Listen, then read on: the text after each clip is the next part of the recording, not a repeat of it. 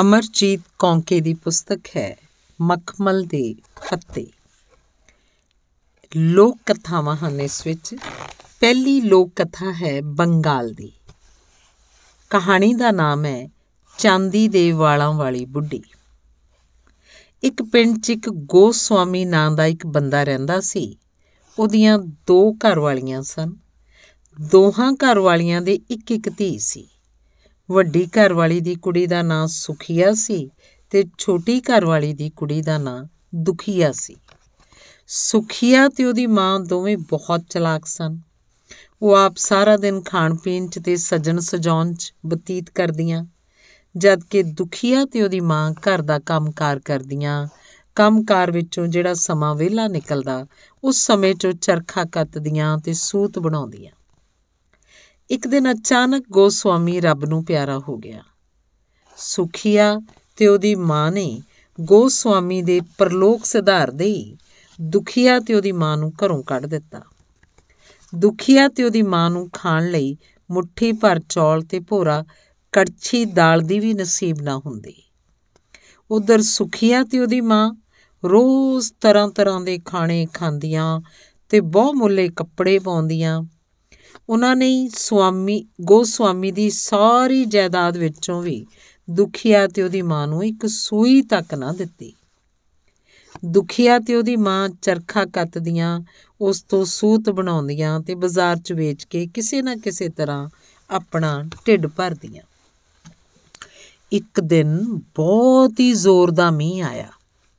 ਦੁਖੀਆ ਦੀ ਝੌਂਪੜੀ ਦੀ ਛੱਤ ਚੋਣ ਲੱਗੀ ਤੇ ਪੂਣੀਆਂ ਪਾਣੀ ਨਾਲ ਭਿੱਜ ਗਈਆਂ। ਸਵੇਰੇ ਉੱਠ ਕੇ ਜਦੋਂ ਦੁਖੀਆ ਦੀ ਮਾਂ ਨੇ ਇਹ ਵੇਖਿਆ ਤਾਂ ਬਹੁਤ ਦੁਖੀ ਹੋਈ।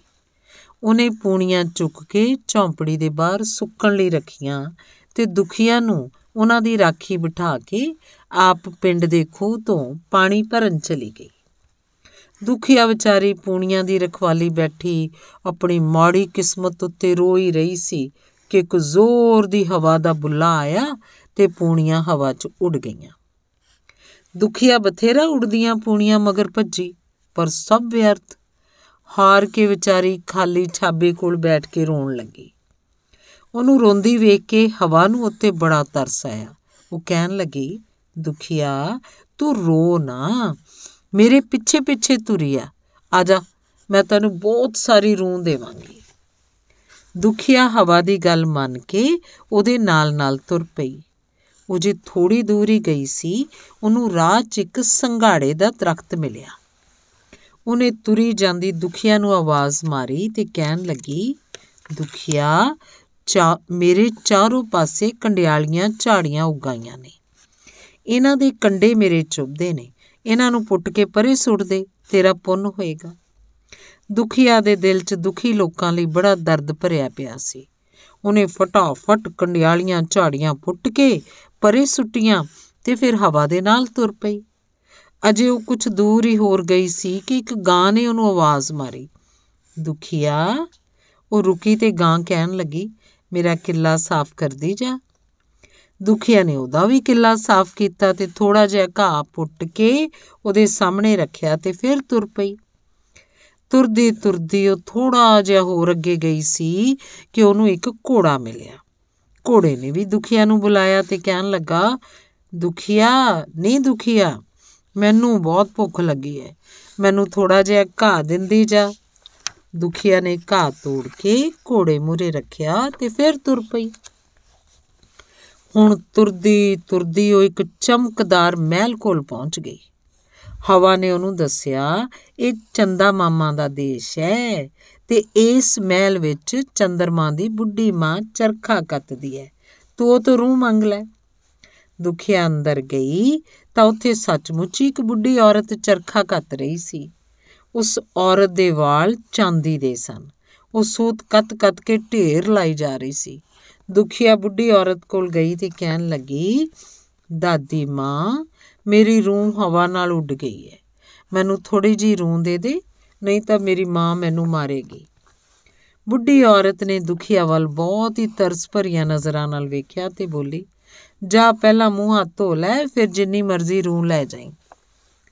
ਦੁਖੀਆ ਮਹਿਲ ਦੇ ਉਸ ਕਮਰੇ 'ਚ ਗਈ ਜਿੱਥੇ ਕੱਪੜਿਆਂ ਦਾ ਢੇਰ ਲੱਗਿਆ ਸੀ।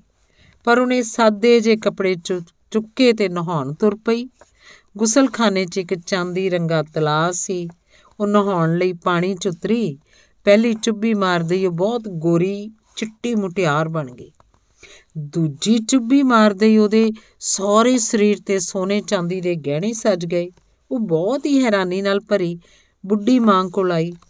ਬੁੱਢੀ ਔਰਤ ਨੇ ਉਹਨੂੰ ਰੂਹ ਨਾਲ ਭਰੀ ਹੋਈ ਪਟਾਰੀ ਦੇ ਕੇ ਵਿਦਾ ਕੀਤਾ।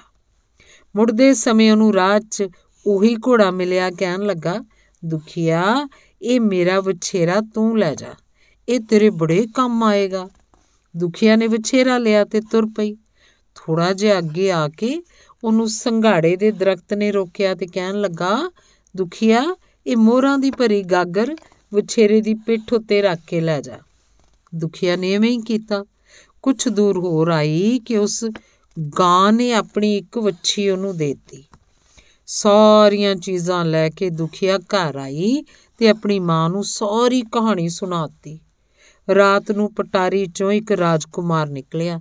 ਜਿਨੇ ਦੁਖੀਆ ਨਾਲ ਵਿਆਹ ਕਰਵਾ ਲਿਆ। ਸਵੇਰੇ ਸੁਖੀਆ ਦੀ ਮਾਂ ਨੂੰ ਜਦੋਂ ਸਾਰੀ ਕਹਾਣੀ ਪਤਾ ਲੱਗੀ, ਤਾਂ ਉਹਨੇ ਵੀ ਸੁਖੀਆ ਨੂੰ ਕੁਝ ਰੂੰ ਦੇ ਕੇ ਬਾਹਰ ਬਿਠਾ ਦਿੱਤਾ। ਰੂੰ ਉੱਡੀ ਤਾਂ ਸੁਖੀਆ ਆਪ ਹੀ ਉੱਠ ਕੇ ਹਵਾ ਦੇ ਨਾਲ ਤੁਰ ਪਈ। ਰਾਜ ਸੰਘਾੜੇ ਦਾ ਰੁੱਖ ਮਿਲਿਆ, ਤਾਂ ਉਹਨੇ ਉਹੀ ਸਵਾਲ ਪਾਇਆ, ਜਿਹੜਾ ਦੁਖੀਆ ਨੂੰ ਪਾਇਆ ਸੀ, ਪਰ ਸੁਖੀਆ ਨੇ ਉਸ ਵੱਲ ਕੋਈ ਧਿਆਨ ਨਾ ਕੀਤਾ। ਫਿਰ ਉਹਨੂੰ ਘੋੜਾ, ਗਾਂ ਵੀ ਮਿਲੇ ਪਰ ਸੁਖੀਆ ਨੇ ਉਹਨਾਂ ਵੱਲ ਵੇਖਿਆ ਤੱਕ ਵੀ ਨਹੀਂ। ਤੁਰਦੀ ਤੁਰਦੀ ਉਹ ਚੰਦਾ ਮਾਮਾ ਦੇ ਮਹਿਲ 'ਚ ਜਾ ਪਹੁੰਚੀ। ਬੁੱਢੀ ਔਰਤ ਉਵੇਂ ਚਰਖਾ ਕੱਤ ਰਹੀ ਸੀ, ਉਹਨੇ ਵੀ ਦੁਖੀਆ ਵਾਂਗੂ ਰੋਣ ਹਾਕਾ ਮੂੰਹ ਬਣਾ ਕੇ ਉਤੋਂ ਰੂਹ ਮੰਗੀ। ਬੁੱਢੀ ਬੋਲੀ, ਜਾ ਪਹਿਲਾਂ ਨਹਾ ਧੋ ਲੈ, ਫਿਰ ਰੂਹ ਲੈ ਕੇ ਜਾਈ। ਸੁਖੀਆ ਸਭ ਤੋਂ ਵਧੀਆ ਕੱਪੜੇ ਚੁੱਕ ਕੇ ਨਹਾਉਣ ਚਲੀ ਗਈ। ਅੰਦਰ ਜਾ ਕੇ ਉਹਨੇ ਨਹਾਉਣ ਲਈ ਪਹਿਲਾਂ ਚੁੱਭੀ ਲਾਈ ਤਾਂ ਉਹਦਾ ਰੰਗ ਰੂਪ ਗੋਰਾ ਚਿੱਟਾ ਨਿਕਲ ਆਇਆ। ਇਹ ਵੇਖ ਕੇ ਉਹ ਬਹੁਤ ਖੁਸ਼ ਹੋਈ। ਉਹਨੇ ਦੂਜੀ ਚੁੱਭੀ ਮਾਰੀ, ਉਹਦਾ ਸਰੀਰ ਗਹਿਣਿਆਂ ਨਾਲ ਭਰ ਗਿਆ। ਪਰ ਉਹਦਾ ਮਨ ਨਹੀਂ ਭਰਿਆ। ਉਹਨੇ ਲਾਲਚ ਵਿੱਚ ਆ ਕੇ ਤੀਜੀ ਚੁੱਭੀ ਫੇਰ ਮਾਰੀ। ਉਹਦੇ ਸਾਰੇ ਸਰੀਰ ਤੇ ਕਾਲੇ ਨਿਸ਼ਾਨ ਪੈ ਗਏ ਤੇ ਉਹਦੀ ਸ਼ਕਲ ਬਹੁਤ ਹੀ ਡਰਾਉਣੀ ਹੋ ਗਈ। ਉਹ ਭੱਜੀ ਭੱਜੀ ਚਾਂਦੀ ਦੇ ਵਾਲਾਂ ਵਾਲੀ ਉਸ ਬੁੱਢੀ ਕੋਲ ਆਈ ਤੇ ਪੁੱਛਣ ਲੱਗੀ ਏ ਬੁੜੀਏ ਆ ਮੇਰੇ ਸਰੀਰ ਨੂੰ ਕੀ ਹੋਇਆ? ਬੁੱਢੀ ਔਰਤ ਬੋਲੀ ਤੀਜੀ ਚੁੱਭੀ ਮਾਰਨ ਵਾਲੇ ਦਾ ਇਹੀ ਹਾਲ ਹੁੰਦਾ ਖੈਰ, ਤੂੰ ਇਹ ਰੂੰ ਲੈ ਜਾ। ਬੁੱਢੀ ਔਰਤ ਨੇ ਉਹਨੂੰ ਵੀ ਰੂੰ ਦੀ ਭਰੀ ਹੋਈ ਪਟਾਰੀ ਦੇਤੀ। ਉਹ ਵਾਪਸ ਮੁੜੀ ਤਾਂ ਰਾਜ ਘੋੜੇ ਨੇ ਉਹਦੇ ਦੁਲਤਾ ਮਾਰਿਆ। ਗਾਂ ਉਹਦੇ ਪਿੱਛੇ ਸਿੰਘ ਚੁੱਕ ਕੇ ਪੈ ਗਈ। ਸੰਘਾੜੇ ਦੇ ਦਰਖਤ ਨੇ ਉਹ ਤੇ ਆਪਣੀ ਕਟਾਣੀ ਸੁੱਟ ਦਿੱਤੀ। ਬਹੁਤ ਹੀ ਮੁਸ਼ਕਲ ਨਾਲ ਉਹ ਆਪਣੇ ਘਰ ਪਹੁੰਚੀ। ਘਰ ਜਾਂਦੀ ਡਿੱਗ ਪਈ।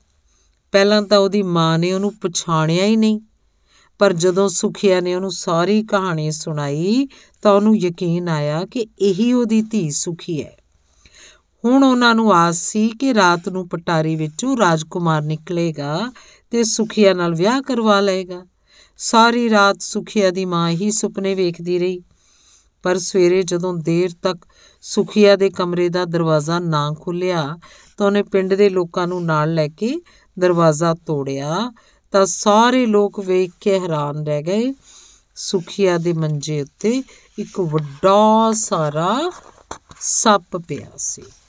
ਧੰਨਵਾਦ। ਅਮਰਜੀਤ ਕੌਂਕੇ ਦੀ ਪੁਸਤਕ ਮਖਮਲ ਦੇ ਪੱਤੇ ਦੀ ਅਗਲੀ ਕਹਾਣੀ ਹੈ, ਭੋਲੀ ਤੇ ਮਤਰੇਈ ਮਾਂ। ਇਹ ਅਸਾਮ ਦੀ ਲੋਕ ਗਾਥਾ ਹੈ। ਇੱਕ ਵਾਰ ਇੱਕ ਸ਼ਹਿਰ 'ਚ ਰਮਈਆ ਨਾਂ ਦਾ ਇੱਕ ਆਦਮੀ ਰਹਿੰਦਾ ਸੀ। ਉਹਦੀ ਇੱਕ ਲੜਕੀ ਸੀ, ਜਿਹਦਾ ਨਾਮ ਭੋਲੀ ਸੀ। ਰਮਈਆ ਆਪਣੀ ਲੜਕੀ ਨੂੰ ਬਹੁਤ ਪਿਆਰ ਕਰਦਾ ਤੇ ਉਹਦੀ ਨਿੱਕੀ ਜੀ ਗੱਲ ਤੇ ਵੀ ਆਪਣੀ ਜਾਨ ਨਿਛਾਵਰ ਕਰਨ ਲਈ ਤਿਆਰ ਰਹਿੰਦਾ। ਰਮਈਆ ਉਹਦੀ ਪਤਨੀ ਤੇ ਉਹਨਾਂ ਦੀ ਕੁੜੀ ਭੋਲੀ ਬਹੁਤ ਹੀ ਖੁਸ਼-ਖੁਸ਼ ਜੀਵਨ ਬਤੀਤ ਕਰ ਰਹੇ ਸਨ। ਪਰ ਰੱਬ ਦੀ ਕਰਨੀ ਦਾ ਕੋਈ ਪਤਾ ਨਹੀਂ ਲੱਗਦਾ। ਅਚਾਨਕ ਇੱਕ ਦਿਨ ਰਮਈਆ ਦੀ ਘਰਵਾਲੀ ਬਿਮਾਰ ਹੋਈ। ਰਮਈਆ ਨੇ ਚੰਗੇ ਵੈਦ ਕੋਲੋਂ ਉਹਦਾ ਇਲਾਜ ਕਰਵਾਇਆ ਪਰ ਉਹ ਆਪਣੀ ਪਤਨੀ ਨੂੰ ਬਚਾ ਨਾ ਸਕਿਆ। ਨਿੱਕੀ ਜੀ ਲੜਕੀ ਮਾਂ ਦੇ ਪਿਆਰ ਤੋਂ ਵਿਰਵੀ ਹੋ ਗਈ। ਭਾਵੇਂ ਰਮਈਆ ਭੋਲੀ ਨੂੰ ਬਹੁਤ ਪਿਆਰ ਕਰਦਾ ਸੀ, ਪਰ ਫਿਰ ਵੀ ਆਪਣੀ ਮਾਂ ਦਾ ਵੈਰਾਗ ਭੋਲੀ ਦੇ ਦਿਲ 'ਚੋਂ ਜਾਂਦਾ ਨਹੀਂ ਸੀ। ਕੁਝ ਹੀ ਚਿਰ ਮਗਰੋਂ ਘਰ ਦਾ ਗੁਜ਼ਾਰਾ ਕਰਨਾ ਔਖਾ ਹੋ ਗਿਆ, ਤਾਂ ਰਮਈਆ ਨੇ ਦੂਜਾ ਵਿਆਹ ਕਰਵਾ ਲਿਆ। ਉਹਦੀ ਨਵੀਂ ਘਰਵਾਲੀ ਪਹਿਲਾਂ ਪਹਿਲਾਂ ਤਾਂ ਭੋਲੀ ਨੂੰ ਪਿਆਰ ਕਰਦੀ ਰਹੀ। ਪਰ ਕੁਝ ਚਿਰ ਮਗਰੋਂ ਹੀ ਉਹਦੀਆਂ ਅੱਖਾਂ ਬਦਲ ਗਈਆਂ। ਮਤਰੇਈ ਮਾਂ ਨੇ ਭੋਲੀ ਨੂੰ ਬਹੁਤ ਤੰਗ ਕਰਨਾ ਸ਼ੁਰੂ ਕਰ ਦਿੱਤਾ। ਉਹ ਘਰ ਦਾ ਸਾਰਾ ਕੰਮ ਭੋਲੀ ਤੋਂ ਕਰਵਾਉਂਦੀ। ਉਸ ਤੋਂ ਚੱਕੀ ਪਿਹਾਉਂਦੀ, ਪਾਣੀ ਪਰਵਾਉਂਦੀ ਭਾਂਡੇ ਮੰਜਵਾਉਂਦੀ ਤੇ ਕੱਪੜੇ ਧਵਾਉਂਦੀ ਉਹ ਲਾਡਲੀ ਭੋਲੀ ਜਿਹਦੇ ਹੱਸਣ ਨਾਲ ਵਿਹੜੇ 'ਚ ਚਾਂਦਨੀ ਨਿਰਤ ਕਰਨ ਲੱਗਦੀ ਸੀ, ਜਿਹਦੀ ਝਾਂਜਰ ਛਣਕਣ ਨਾਲ ਘਰ 'ਚ ਜਲ ਤਰੰਗ ਵੱਜਣੀ ਸ਼ੁਰੂ ਹੋ ਜਾਂਦੀ। ਹੁਣ ਉਹਦੇ ਹੌਕਿਆਂ ਤੇ ਰੋਣ ਦੀਆਂ ਆਵਾਜ਼ਾਂ ਨਾਲ ਘਰ 'ਚ ਉਦਾਸੀ ਭਰ ਗਈ। ਰਮਈਆ ਆਪਣੀ ਲਾਡਲੀ ਧੀ ਦੀ ਦੁਰਦਸ਼ਾ ਦੇਖਦਾ ਤੇ ਸਮਝਦਾ ਸੀ, ਪਰ ਉਹਦਾ ਕੋਈ ਵਸ ਨਹੀਂ ਸੀ ਚੱਲਦਾ ਕਿ ਉਹ ਕੀ ਕਰੇ। ਅਕਸਰ ਰਮਈਆ ਨੂੰ ਆਪਣੇ ਕੰਮਕਾਰ ਦੇ ਸਿਲਸਿਲੇ 'ਚ ਬਾਹਰ ਜਾਣਾ ਪੈਂਦਾ ਸੀ। ਇੱਕ ਵਾਰੀ ਉਹਨੂੰ ਆਪਣੇ ਕਿਸੇ ਕੰਮ ਲਈ ਕਈ ਦਿਨ ਲਈ ਬਾਹਰ ਜਾਣਾ ਪਿਆ ਤਾਂ ਆਪਣੀ ਘਰਵਾਲੀ ਨੂੰ ਬੁਲਾ ਕੇ ਕਹਿਣ ਲੱਗਾ, ਦੇਖ ਭੋਲੀ, ਮੈਨੂੰ ਆਪਣੀ ਜਾਨ ਤੋਂ ਪਿਆਰੀ ਹੈ, ਇਹਨੂੰ ਤੰਗ ਨਾ ਕਰੀ। ਮੈਂ ਆਉਂਦਾ ਹੋਇਆ ਤੇਰੇ ਲਈ ਵੀ ਖੂਬਸੂਰਤ ਤੋਹਫੇ ਲੈ ਕੇ ਆਵਾਂਗਾ। ਰਮਈਆ ਦੇ ਸਾਹਮਣੇ ਭਾਵੇਂ ਉਹਦੀ ਘਰਵਾਲੀ ਨੇ ਉਹਦੀ ਗੱਲ ਮੰਨਣ ਲਈ ਹਾਂ ਕਰਤੀ, ਪਰ ਉਹਦੇ ਜਾਣ ਮਗਰੋਂ ਉਹਨੇ ਭੋਲੀ ਨੂੰ ਹੋਰ ਵੀ ਜ਼ਿਆਦਾ ਤੰਗ ਕਰਨਾ ਸ਼ੁਰੂ ਕਰ ਦਿੱਤਾ। ਗੱਲ ਗੱਲ ਤੇ ਝਿੜਕਾਂ, ਗੱਲ ਗੱਲ ਤੇ ਡਾਂਟ, ਹੁਣ ਤਾਂ ਕਦੇ-ਕਦੇ ਭੋਲੀ ਨੂੰ ਕੁੱਟ ਵੀ ਸੁੱਟਦੀ, ਪਰ ਭੋਲੀ ਵਿਚਾਰੀ ਚੁੱਪਚਾਪ ਕੁੱਟ ਖਾਂਦੀ ਆਪਣੇ ਅਥਰੂ ਪੀਂਦੀ। ਸਾਰਾ ਦਿਨ ਕੋਲੂ ਦੇ ਬੈਲ ਵਾਂਗੂ ਕੰਮ ਕਰਦੀ। ਬੇਹੀ ਰੋਟੀ ਖਾਂਦੀ। ਗਾਵਾਂ ਮੱਝਾਂ ਨੂੰ ਪੱਠੇ ਪਾਉਂਦੀ, ਪਾਣੀ ਪਿਆਉਂਦੀ। ਇੱਕ ਦਿਨ ਭੋਲੀ ਦੀ ਸਹੇਲੀ ਨੇ ਆਪਣੇ ਵਿਆਹ ਤੇ ਉਹਨੂੰ ਸੱਦਿਆ। ਭੋਲੀ ਨੇ ਡਰਦੇ ਡਰਦੇ ਆਪਣੀ ਮਤਰੇਈ ਮਾਂ ਨਾਲ ਗੱਲ ਕੀਤੀ ਤਾਂ ਮਤਰੇਈ ਮਾਂ ਨੇ ਆਪਣੀ ਆਦਤ ਤੋਂ ਉਲਟ ਉਹਨੂੰ ਖੁਸ਼ੀ-ਖੁਸ਼ੀ ਜਾਣ ਦੀ ਆਗਿਆ ਦੇ ਦਿੱਤੀ। ਨਾਲ ਹੀ ਉਹਨੇ ਥੈਲੇ 'ਚ ਕੁਝ ਕੱਪੜੇ ਪਾ ਕੇ ਕਿਹਾ, ਆ ਲੈ, ਇਹਦੇ 'ਚ ਨਵਾਂ ਸੂਟ ਹੈ, ਵਿਆਹ ਵਾਲੇ ਦਿਨ ਇਹੀ ਸੂਟ ਪਾਵੇਂ। ਭੋਲੀ ਚਾਰ ਨਾਲ ਭਰੀ ਵਿਆਹ ਵਾਲੇ ਘਰ ਪਹੁੰਚੀ, ਪਰ ਵਿਆਹ ਵਾਲੇ ਦਿਨ ਜਦੋਂ ਸੂਟ ਥੈਲੇ 'ਚੋਂ ਕੱਢ ਕੇ ਪਾਉਣ ਲੱਗੀ, ਤਾਂ ਉਹਦੇ ਅਥਰੂ ਛਮ-ਛਮ ਵਹਿ ਤੁਰੇ। ਨਵੇਂ ਸੂਟ ਦੀ ਥਾਂ ਥੈਲੇ 'ਚ ਪੱਟੇ ਪੁਰਾਣੇ ਕੱਪੜੇ ਸੀ। ਵਿਚਾਰੀ ਭੋਲੀ ਨੇ ਆਪਣੀ ਸਹੇਲੀ ਦੇ ਕੱਪੜੇ ਪਾ ਕੇ ਵਿਆਹ ਵੇਖਿਆ। ਪਰ ਜਦੋਂ ਘਰ ਮੁੜੀ ਤਾਂ ਉਹਦੀ ਸ਼ਾਮਤ ਆ ਗਈ। ਉਹਦੀ ਮਾਂ ਨੇ ਉਸ ਤੋਂ ਨਵੇਂ ਸੂਟ ਬਾਰੇ ਪੁੱਛਿਆ ਤਾਂ ਭੋਲੀ ਥਰ-ਥਰ ਕੰਬਣ ਲੱਗੀ। ਫੇਰ ਕੀ ਸੀ? ਉਹਦੀ ਮਾਂ ਦੇ ਹੱਥ ਉਹਨੂੰ ਕੁੱਟਣ ਦਾ ਇੱਕ ਮੌਕਾ ਹੋਰ ਲੱਗ ਗਿਆ। ਜਿੰਨਾ ਭੋਲੀ ਰੋਂਦੀ ਉਨਾ ਹੀ ਉਹ ਹੋਰ ਕੁੱਟਦੀ। ਉਹਨੂੰ ਮਸਾਲਾ ਕੁੱਟਣ ਲਈ ਦਿੱਤਾ ਗਿਆ। ਜਿਉਂ ਹੀ ਉਹ ਕੁੰਡੇ 'ਚ ਮਸਾਲਾ ਪਾਉਂਦੀ, ਮਤਰੇਈ ਮਾਂ ਉਹਦੇ ਨਿੱਕੇ ਨਿੱਕੇ ਫੁੱਲਾਂ ਵਰਗੇ ਹੱਥਾਂ ਉੱਤੇ ਘੋਟਣਾ ਮਾਰਦੀ। ਉਹਦੇ ਨਾਜ਼ੁਕ ਹੱਥ ਕੁਚਲੇ ਗਏ। ਇਸੇ ਤਰ੍ਹਾਂ ਮਾਂ ਨੇ ਉਹਦੇ ਪੈਰਾਂ ਨੂੰ ਵੀ ਜ਼ਖਮੀ ਕਰ ਦਿੱਤਾ। ਅਖੀਰ ਮਤਰੇਈ ਮਾਂ ਨੇ ਘੋਟਣਾ ਉਹਦੇ ਸਿਰ ਤੇ ਮਾਰਿਆ। ਭੋਲੀ ਚੀਕਦੀ ਚੀਕਦੀ ਮੌਤ ਰਾਣੀ ਦੀ ਗੋਦੀ 'ਚ ਸੌਂ ਗਈ। ਆਪਣੇ ਇਸ ਗੁਨਾਹ ਤੇ ਪਰਦਾ ਪਾਉਣ ਲਈ ਉਹਦੀ ਮਾਂ ਨੇ ਉਹਨੂੰ ਵਿਹੜੇ 'ਚ ਟੋਇਆ ਪੁੱਟ ਕੇ ਦੱਬ ਦਿੱਤਾ। ਕੁਝ ਦਿਨਾਂ ਬਾਅਦ ਉਸੇ ਥਾਂ ਤੇ ਇੱਕ ਨਿੱਕੀ ਜੀ ਵੇਲ ਉੱਗ ਪਈ। ਦਿਨਾਂ 'ਚ ਉਹ ਵੇਲ ਛੱਤ ਜਿੰਨੀ ਉੱਚੀ ਹੋ ਗਈ, ਉਹਨੂੰ ਬੜੇ ਰੰਗ ਬਰੰਗੇ ਮਨਮੋਹਣੇ ਫੁੱਲ ਲੱਗਣ ਲੱਗੇ। ਪਰ ਜਿਉਂ ਹੀ ਕੋਈ ਉਹਦੇ ਫੁੱਲਾਂ ਨੂੰ ਛੂਣ ਲਈ ਹੱਥ ਵਧਾਉਂਦਾ, ਵੇਲ ਕਰਾ ਉੱਠਦੀ, ਉਸ 'ਚੋਂ ਦਰਦ ਭਿੱਜੀ ਆਵਾਜ਼ ਨਿਕਲਦੀ, ਮੈਨੂੰ ਹੱਥ ਨਾ ਲਾਈ, ਪਿਓ ਮੇਰਾ ਪਰਦੇਸ ਗਿਆ, ਮਾਂ ਨੇ ਮੈਨੂੰ ਮਾਰ ਕੇ ਧਰਤੀ 'ਚ ਗੱਡਿਆ। ਹਰ ਵਾਰੀ ਛੂਣ ਤੇ ਵੇਲ ਦਾ ਪੱਤਾ ਪੱਤਾ ਇਹੀ ਬੋਲਣ ਲੱਗਦਾ। ਮਤਰੇਈ ਮਾਂ ਨੂੰ ਜਿਉਂ ਹੀ ਇਸ ਗੱਲ ਦਾ ਪਤਾ ਲੱਗਿਆ, ਉਹਨੇ ਆਪਣੀ ਪੋਲ ਖੁੱਲ ਜਾਣ ਦੇ ਡਰ ਤੋਂ ਵੇਲ ਨੂੰ ਪੁੱਟ ਕੇ ਸ਼ਹਿਰੋਂ ਬਾਹਰ ਨਦੀ 'ਚ ਸੁੱਟ ਦਿੱਤਾ। ਵੇਲ ਨਦੀ ਦੇ ਪਾਣੀਆਂ ਉੱਤੇ ਹਰੀ ਹਰੀ ਵਿੱਚ ਗਈ, ਜਿਸ ਨਾਲ ਰੰਗ ਬਰੰਗੇ ਫੁੱਲ ਤਾਰਿਆਂ ਵਾਂਗੂ ਦੂਰੋਂ ਚਮਕਦੇ। ਉਧਰ ਰਮਈਆ ਕਈ ਦਿਨਾਂ ਬਾਅਦ ਜਦੋਂ ਘਰੋਂ ਘਰ ਮੁੜਿਆ, ਤਾਂ ਸ਼ਹਿਰੋਂ ਬਾਹਰ ਨਦੀ ਦੇ ਪਾਣੀਆਂ ਤੇ ਰੰਗ ਬਰੰਗੇ ਫੁੱਲ ਵੇਖ ਕੇ ਉਹਨੇ ਸੋਚਿਆ ਭੋਲੀ ਇਹਨਾਂ ਫੁੱਲਾਂ ਨੂੰ ਵੇਖ ਕੇ ਬਹੁਤ ਖੁਸ਼ ਹੋਏਗੀ। ਪਰ ਜਿਉਂ ਹੀ ਉਹ ਫੁੱਲ ਤੋੜਨ ਲੱਗਿਆ, ਵੇਲ 'ਚੋਂ ਆਵਾਜ਼ ਆਈ, ਮੈਨੂੰ ਹੱਥ ਨਾ ਲਾਈ, ਜ਼ਖਮ ਮੇਰੇ ਬਹੁਤ ਹੀ ਅੱਲੇ, ਦਰਦ ਨਾ ਜਗਾਈ, ਪਿਓ ਮੇਰਾ ਪਰਦੇਸ ਗਿਆ, ਮਾਂ ਨੇ ਮਾਰਿਆ, ਧਰਤੀ ਦੇ ਵਿੱਚ ਗੱਡਿਆ। ਰਮਈਆ ਵੇਲ ਦੇ ਅੰਦਰੋਂ ਆਪਣੀ ਧੀ ਦੀ ਆਵਾਜ਼ ਪਛਾਣ ਗਿਆ। ਉਹਦੀਆਂ ਅੱਖਾਂ 'ਚੋਂ ਅਥਰੂ ਵਹਿਣ ਲੱਗੇ।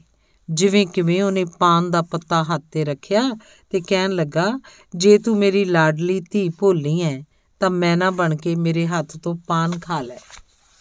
ਇੰਨਾ ਕਹਿਣ ਦੀ ਦੇਰ ਸੀ ਕਿ ਇੱਕ ਮੈਨਾ ਉਹਦੇ ਹੱਥ ਤੇ ਆ ਬੈਠੀ ਤੇ ਹੱਥ ਤੇ ਪਿਆ ਪਾਨ ਦਾ ਪੱਤਾ ਕੁਤਰਨ ਲੱਗੀ। ਰਮਈਆ ਨੇ ਮੈਨਾ ਨੂੰ ਇੱਕ ਪਿੰਜਰੇ 'ਚ ਬੰਦ ਕਰ ਲਿਆ। ਘਰ ਆ ਕੇ ਉਹ ਭੋਲੀ ਭੋਲੀ ਕਰਕੇ ਆਪਣੀ ਧੀ ਨੂੰ ਬੁਲਾਉਣ ਲੱਗਿਆ, ਪਰ ਭੋਲੀ ਹੋਵੇ ਤਾਂ ਆਏ। ਉਹ ਆਪਣੀ ਸਹੇਲੀ ਦੇ ਘਰ ਗਈ ਹੈ। ਮਤਰੇਈ ਮਾਂ ਨੇ ਫਿਰ ਝੂਠ ਬੋਲਿਆ। ਪਰ ਰਮਈਆ ਨੇ ਪਿੰਜਰਾ ਸਾਹਮਣੇ ਰੱਖਿਆ ਤੇ ਕਹਿਣ ਲੱਗਾ, ਜੇ ਤੂੰ ਮੇਰੀ ਨਿੱਕੀ ਲਾਡਲੀ ਧੀ ਹੈ, ਤਾਂ ਇਹ ਸੋਹਣੀ ਚਾਦਰ ਤੇ ਮੇਰੇ ਸਾਹਮਣੇ ਬੈਠ ਜਾ। ਤੇ ਭੋਲੀ ਪਿੰਜਰੇ ਦਾ ਬੂਹਾ ਖੋਲ ਕੇ ਨਿੱਕੀ ਜੀ ਬੱਚੀ ਬਣ ਕੇ ਉਹਦੇ ਸਾਹਮਣੇ ਆ ਬੈਠੀ। ਮਤਰੇਈ ਮਾਂ ਥਰ ਥਰ ਕੰਬਣ ਲੱਗੀ। ਰਮਈਆ ਨੇ ਉਹਨੂੰ ਉਦੋਂ ਹੀ ਘਰੋਂ ਕੱਢ ਦਿੱਤਾ।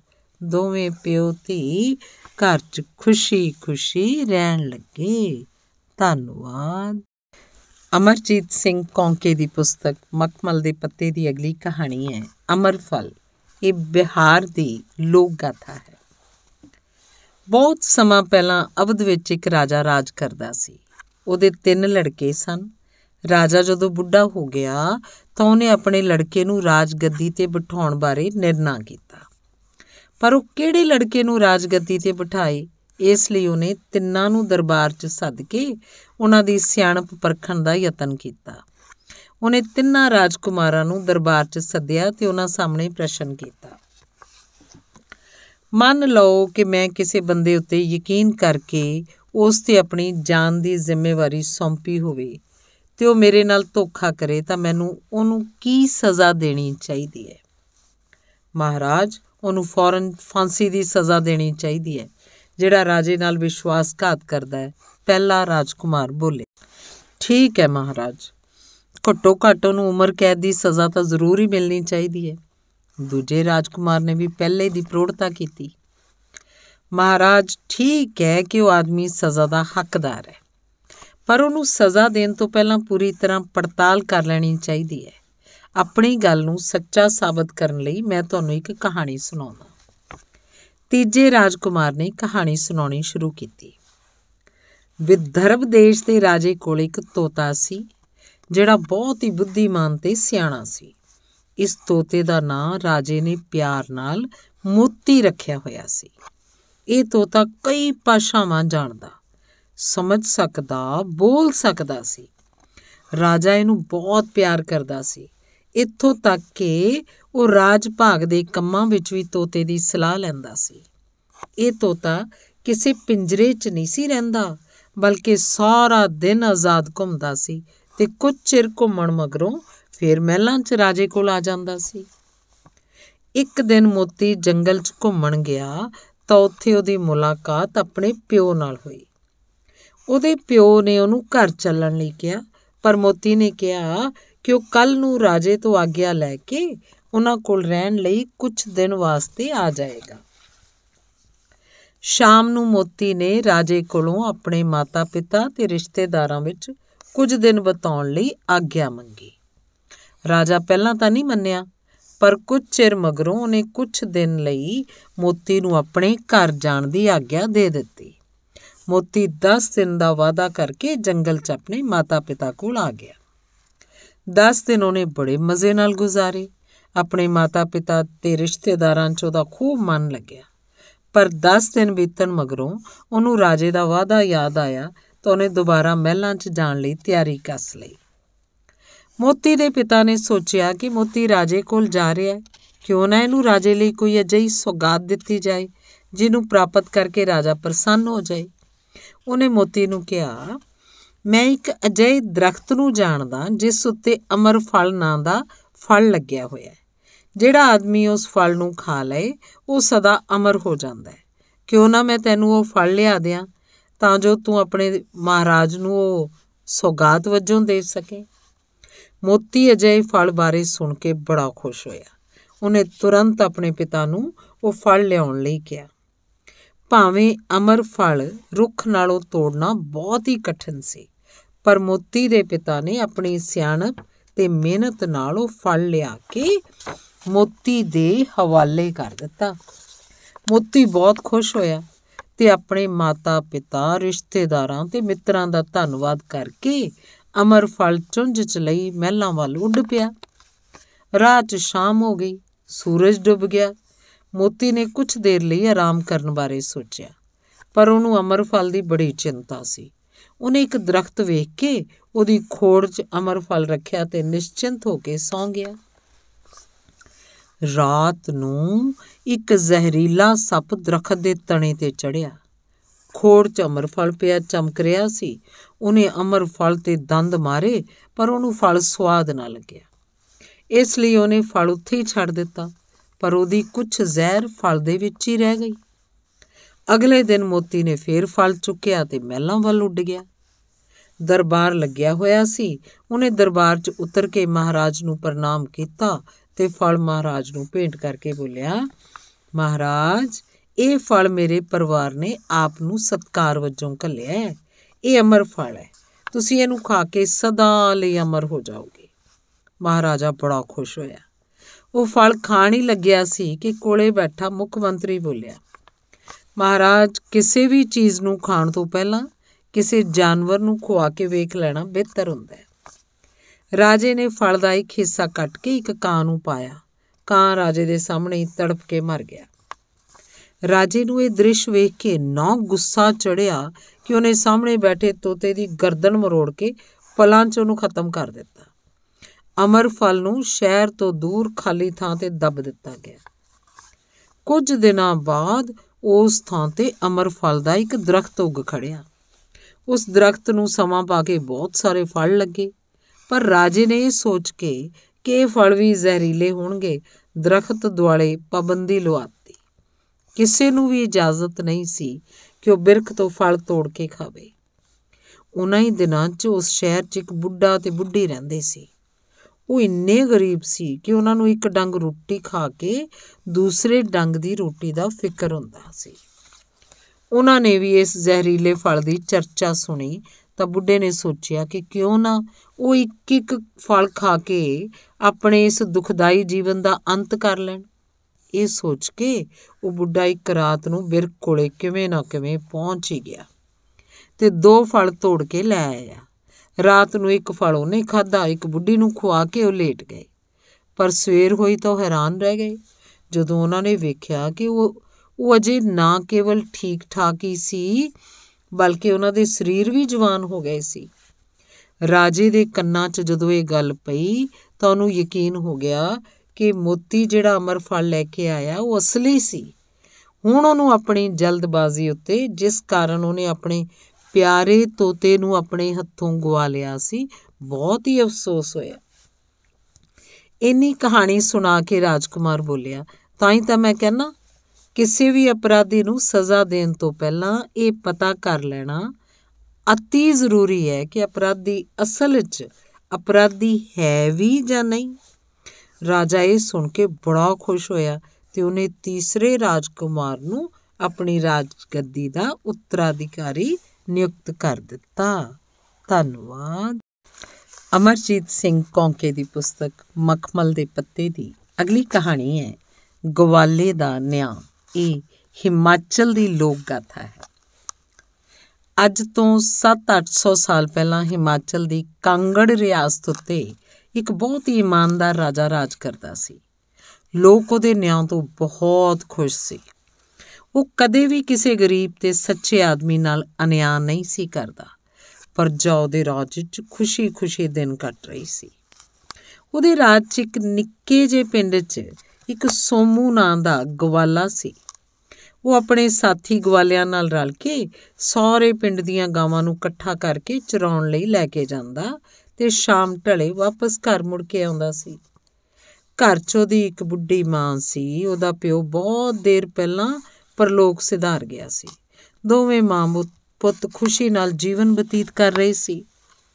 ਸੋਮੂ ਦੀ ਉਮਰ ਭਾਵੇਂ 17 18 ਸਾਲਾਂ ਦੀ ਸੀ ਪਰ ਉਹਦੀ ਅਕਲ ਉਹਦੀ ਉਮਰ ਤੋਂ ਕਿਤੇ ਵੱਡੀ ਸੀ ਜੇ ਪਿੰਡ 'ਚ ਕੋਈ ਲੜਾਈ ਝਗੜਾ ਹੋ ਜਾਂਦਾ ਤਾਂ ਸਾਰੇ ਉਹਦੀ رائے ਜ਼ਰੂਰ ਲੈਂਦੇ ਉਹ ਹਮੇਸ਼ਾ ਸੱਚੇ ਵਿਅਕਤੀ ਨਾਲ ਨਿਆਂ ਕਰਦਾ ਤੇ ਝੂਠੇ ਦੇ ਵਿਰੋਧ 'ਚ ਆਪਣਾ ਫੈਸਲਾ ਸੁਣਾ ਦਿੰਦਾ ਪਿੰਡ ਦੇ ਲੋਕ ਸੋਮੂ ਦੇ ਇਸ ਗੁਣ ਨਾਲ ਪਿੰਡ 'ਚ ਹੀ ਆਪਣੇ ਲੜਾਈ ਝਗੜੇ ਨਿਪਟਾ ਲਿਆ ਕਰਦੇ ਸਨ ਆਪਣੇ ਪਿੰਡ ਦਾ ਕੋਈ ਫੈਸਲਾ ਕਰਵਾਉਣ ਲਈ ਉਹਨਾਂ ਨੂੰ ਰਾਜੇ ਕੋਲ ਜਾਣ ਦੀ ਕਦੇ ਲੋੜ ਨਹੀਂ ਸੀ ਪਈ। ਪਰ ਇੱਕ ਦਿਨ ਬਹੁਤ ਹੀ ਅਜੀਬ ਸਥਿਤੀ ਸਾਹਮਣੇ ਆਈ। ਸੋਮੂ ਤੇ ਉਹਦੇ ਸਾਥੀ ਗਵਾਲੇ ਜਦੋਂ ਗਾਵਾਂ ਚਾਰਨ ਮਗਰੋਂ ਸ਼ਾਮ ਨੂੰ ਸੂਰਜ ਢਲੇ ਆਪਣੇ ਘਰ ਵਾਪਸ ਮੁੜ ਰਹੇ ਸੀ ਤਾਂ ਉਹਨਾਂ ਨੇ ਵੇਖਿਆ ਰਾਹ 'ਚ ਇੱਕ ਔਰਤ ਤੇ ਦੋ ਆਦਮੀ ਆਪਸ 'ਚ ਲੜ ਰਹੇ ਸੀ। ਦਰਅਸਲ ਦੋਵੇਂ ਆਦਮੀ ਉਸ ਔਰਤ ਨੂੰ ਲੈ ਕੇ ਹੀ ਲੜ ਰਹੇ ਸੀ। ਸੋਮੂ ਸੋਮੂ ਨੇ ਉਹਨਾਂ ਨੂੰ ਪੁੱਛਿਆ, ਤਾਂ ਇੱਕ ਬੋਲਿਆ, ਇਹ ਔਰਤ ਮੇਰੀ ਘਰ ਵਾਲੀ ਹੈ ਤੇ ਇਹ ਆਦਮੀ ਖਾਮ ਖਾਈ ਇਹਨੂੰ ਆਪਣੀ ਘਰ ਵਾਲੀ ਕਹਿ ਕੇ ਆਪਣੇ ਨਾਲ ਲੈ ਕੇ ਜਾ ਰਿਹਾ। ਦੂਜਾ ਬੋਲਿਆ, ਇਹ ਝੂਠ ਬੋਲਦਾ ਹੈ, ਇਹ ਮੇਰੀ ਘਰ ਵਾਲੀ ਹੈ। ਮੈਂ ਇਹਨੂੰ ਇੱਥੇ ਖੜਾ ਕਰਕੇ ਗਿਆ ਸੀ। ਵਾਪਸ ਆਇਆ ਤਾਂ ਦੇਖਿਆ ਇਹ ਇਹਨੂੰ ਲਈ ਜਾ ਰਿਹਾ ਪੁੱਛਣ ਤੇ ਮੇਰੇ ਨਾਲ ਝਗੜਨ ਲੱਗ ਪਿਆ। ਫੈਸਲਾ ਬੜਾ ਔਖਾ ਸੀ। ਗਵਾਲਿਆਂ ਨੇ ਸੋਮੂ ਨੂੰ ਫੈਸਲਾ ਕਰਨ ਲਈ ਕਿਹਾ ਪਰ ਪਹਿਲਾ ਆਦਮੀ ਅੜ ਗਿਆ। ਸੋਮੂ ਕੌਣ ਹੈ ਫੈਸਲਾ ਕਰਨ ਵਾਲਾ? ਅਸੀਂ ਰਾਜੇ ਕੋਲ ਆਪਣੀ ਫਰਿਆਦ ਲੈ ਕੇ ਜਾਵਾਂਗੇ। ਗਵਾਲਿਆਂ ਦੇ ਸਮਝਾਉਣ ਤੇ ਵੀ ਤਿੰਨੋਂ ਜਣੇ ਰਾਜੇ ਕੋਲ ਚਲੇ ਗਏ। ਰਾਜਾ ਵੀ ਅਜਿਹਾ ਝਗੜਾ ਵੇਖ ਕੇ ਹੈਰਾਨੀ 'ਚ ਪੈ ਗਿਆ। ਆਖਰ ਉਹਨੇ ਔਰਤ ਤੋਂ ਪੁੱਛਿਆ, ਤੂੰ ਦੱਸ ਤੇਰਾ ਪਤੀ ਕਿਹੜਾ ਹੈ? ਔਰਤ ਹੱਥ ਜੋੜ ਕੇ ਬੋਲੀ, ਮਹਾਰਾਜ, ਮੈਂ ਤੇ ਮੇਰਾ ਪਤੀ ਦੋਵੇਂ ਇਸ ਸੰਘਣੇ ਜੰਗਲ 'ਚੋਂ ਜਾ ਰਹੇ ਸੀ। ਅਚਾਨਕ ਮੇਰੇ ਪਤੀ ਨੂੰ ਪਿਆਸ ਲੱਗੀ। ਉਹ ਮੈਨੂੰ ਉੱਥੇ ਖੜਾ ਕਰਕੇ ਨੇੜੇ ਦਿਸਦੇ ਖੂਹ 'ਚੋਂ ਪਾਣੀ ਪੀਣ ਚਲਾ ਗਿਆ। ਕੁਝ ਦੇਰ ਬਾਅਦ ਇਹ ਆਇਆ ਤੇ ਕਹਿਣ ਲੱਗਾ, ਚੱਲ ਤੁਰ। ਮੈਂ ਤੁਰ ਪਈ। ਤਾਂ ਮਗਰੋਂ ਇੱਕ ਹੋਰ ਆਦਮੀ ਮੈਨੂੰ ਪਿੱਛੋਂ ਆਵਾਜ਼ਾਂ ਮਾਰਨ ਲੱਗ ਪਿਆ। ਹੁਣ ਦੋਹਾਂ ਆਦਮੀਆਂ ਦੀ ਸ਼ਕਲ ਇੱਕੋ ਜਿਹੀ ਹੈ। ਮੈਨੂੰ ਤਾਂ ਕੁਝ ਸਮਝ ਨਹੀਂ ਆਉਂਦੀ। ਰਾਜਾ ਵੀ ਉਹਦੀ ਗੱਲ ਸੁਣ ਕੇ ਸ਼ਸ਼ੋ ਪੰਚ ਪੈ ਗਿਆ। ਸੱਚਮੁੱਚ ਦੋਹਾਂ ਆਦਮੀਆਂ ਦੀ ਸ਼ਕਲ 'ਚ ਸੂਈ ਜਿੰਨਾ ਅੰਤਰ ਵੀ ਨਹੀਂ ਸੀ। ਇੰਨੇ ਨੂੰ ਉਹਨਾਂ ਦੇ ਨਾਲ ਆਇਆ ਹੀ ਇੱਕ ਗਵਾਲਾ ਬੋਲਿਆ, ਮਹਾਰਾਜ, ਇਹਦਾ ਫੈਸਲਾ ਸੋਮੂ ਕਰ ਸਕਦਾ ਹੈ। ਸੋਮੂ ਕੌਣ? ਰਾਜੇ ਨੇ ਪੁੱਛਿਆ। ਸਾਡੇ ਪਿੰਡ ਦਾ ਗਵਾਲਾ ਹੈ, ਮਹਾਰਾਜ। ਬੁਲਾਓ ਉਹਨੂੰ ਕੱਲ ਦਰਬਾਰ 'ਚ ਹਾਜ਼ਰ ਕਰੋ। ਨਾਲ ਹੀ ਰਾਜੇ ਨੇ ਤਿੰਨਾਂ ਨੂੰ ਹਿਰਾਸਤ 'ਚ ਰੱਖਣ ਦਾ ਹੁਕਮ ਦਿੱਤਾ।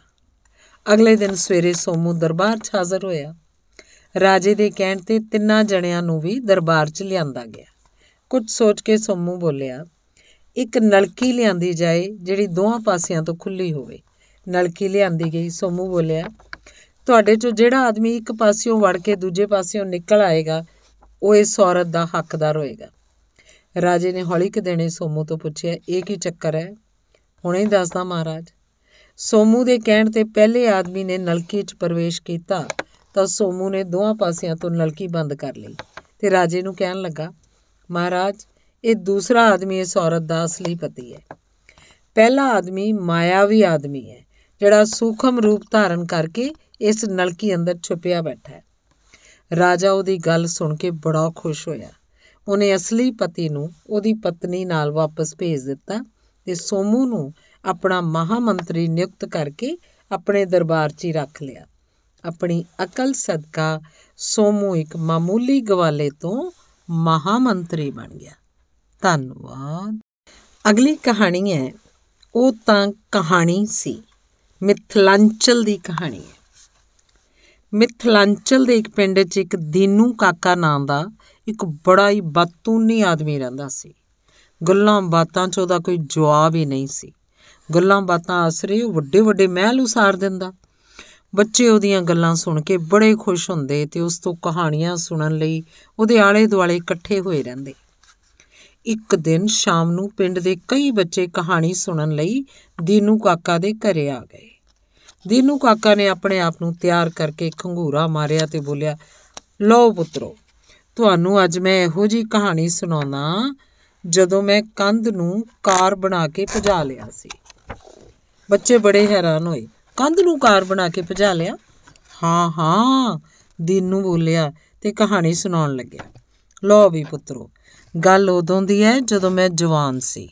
ਇੱਕ ਦਿਨ ਮੈਂ ਸ਼ਾਮ ਨੂੰ ਪਿੰਡ ਦੇ ਦਰਵਾਜ਼ੇ ਕੋਲ ਕੰਧ ਤੇ ਬੈਠਾ ਬੀੜੀ ਪੀ ਰਿਹਾ ਸੀ ਕਿ ਪਿੰਡ ਵਾਲੇ ਭੱਜੇ ਭੱਜੇ ਆਏ ਤੇ ਮੈਨੂੰ ਕਹਿਣ ਲੱਗੇ, ਦੀਨੂ ਕਾਕਾ, ਸਾਡੀ ਜਾਨ ਬਚਾ।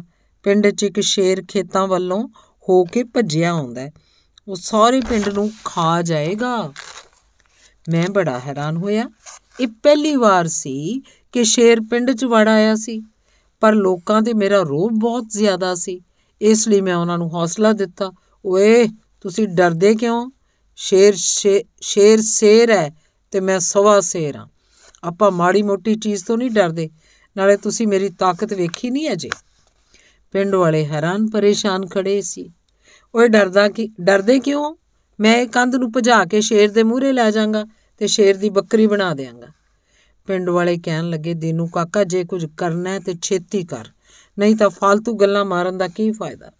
ਲੋ ਬਈ ਪੁੱਤਰੋ, ਮੈਂ ਪੜਿਆ ਮੰਤਰ ਤੇ ਕੰਧ ਨੂੰ ਭਜਾ ਲਿਆ। ਉੱਤੇ ਮੈਂ ਬੈਠਾ ਪਿੱਛੇ ਪਿੱਛੇ ਲੋਕ ਵੀ ਭੱਜੇ ਆਉਣ। ਮੈਂ ਪਿੰਡ ਦੇ ਮੂਹਰੇ ਕੰਧ ਖੜੀ ਕਰਤੀ, ਫਿਰ ਮੈਂ ਮੰਤਰ ਪੜਿਆ ਤੇ ਸ਼ੇਰ ਬੱਕਰੀ ਬਣ ਗਿਆ। ਬੜਾ ਜ਼ੋਰ ਮਾਰਿਆ ਸ਼ੇਰ ਨੇ, ਪਰ ਉਹ ਕੰਧ ਪਾਰ ਨਹੀਂ ਕਰ ਸਕਿਆ। ਅੱਛਾ ਸਾਰੇ ਬੱਚਿਆਂ ਦੇ ਮੂੰਹ ਹੈਰਾਨੀ ਨਾਲ ਖੁੱਲੇ ਰਹਿ ਗਏ। ਹੋਰ ਕੀ ਪੁੱਤਰੋ? ਬਸ ਲੋਕ ਇੰਨੇ ਖੁਸ਼ ਹੋਏ ਕਿ ਉਹਨਾਂ ਨੇ ਮੈਨੂੰ ਫੁੱਲਾਂ ਦੇ ਹਾਰ ਪਾਏ ਤੇ ਮੈਨੂੰ ਮੋਢਿਆਂ ਤੇ ਬਿਠਾ ਕੇ ਪਿੰਡ ਵਾਪਸ ਲੈ ਆਏ। ਮੇਰੀ ਖੂਬ ਸੇਵਾ ਕੀਤੀ। ਪਰ ਸਾਹਮਣੇ ਬੈਠੇ ਸਾਰੇ ਬੱਚੇ ਬੁੱਧੂ ਨਹੀਂ ਸਨ। ਕਈ ਬੱਚੇ ਬੜੇ ਸ਼ੈਤਾਨ ਸੀ। ਇੱਕ ਬੱਚਾ ਉਹਨਾਂ 'ਚ ਬੋਲਿਆ, ਪਰ ਦੀਨੂ ਕਾਕਾ, ਫਿਰ ਉਹ ਕੰਧ ਉੱਥੇ ਹੀ ਖੜੀ ਰਹੀ ਕਿ ਮੁੜ ਆਈ?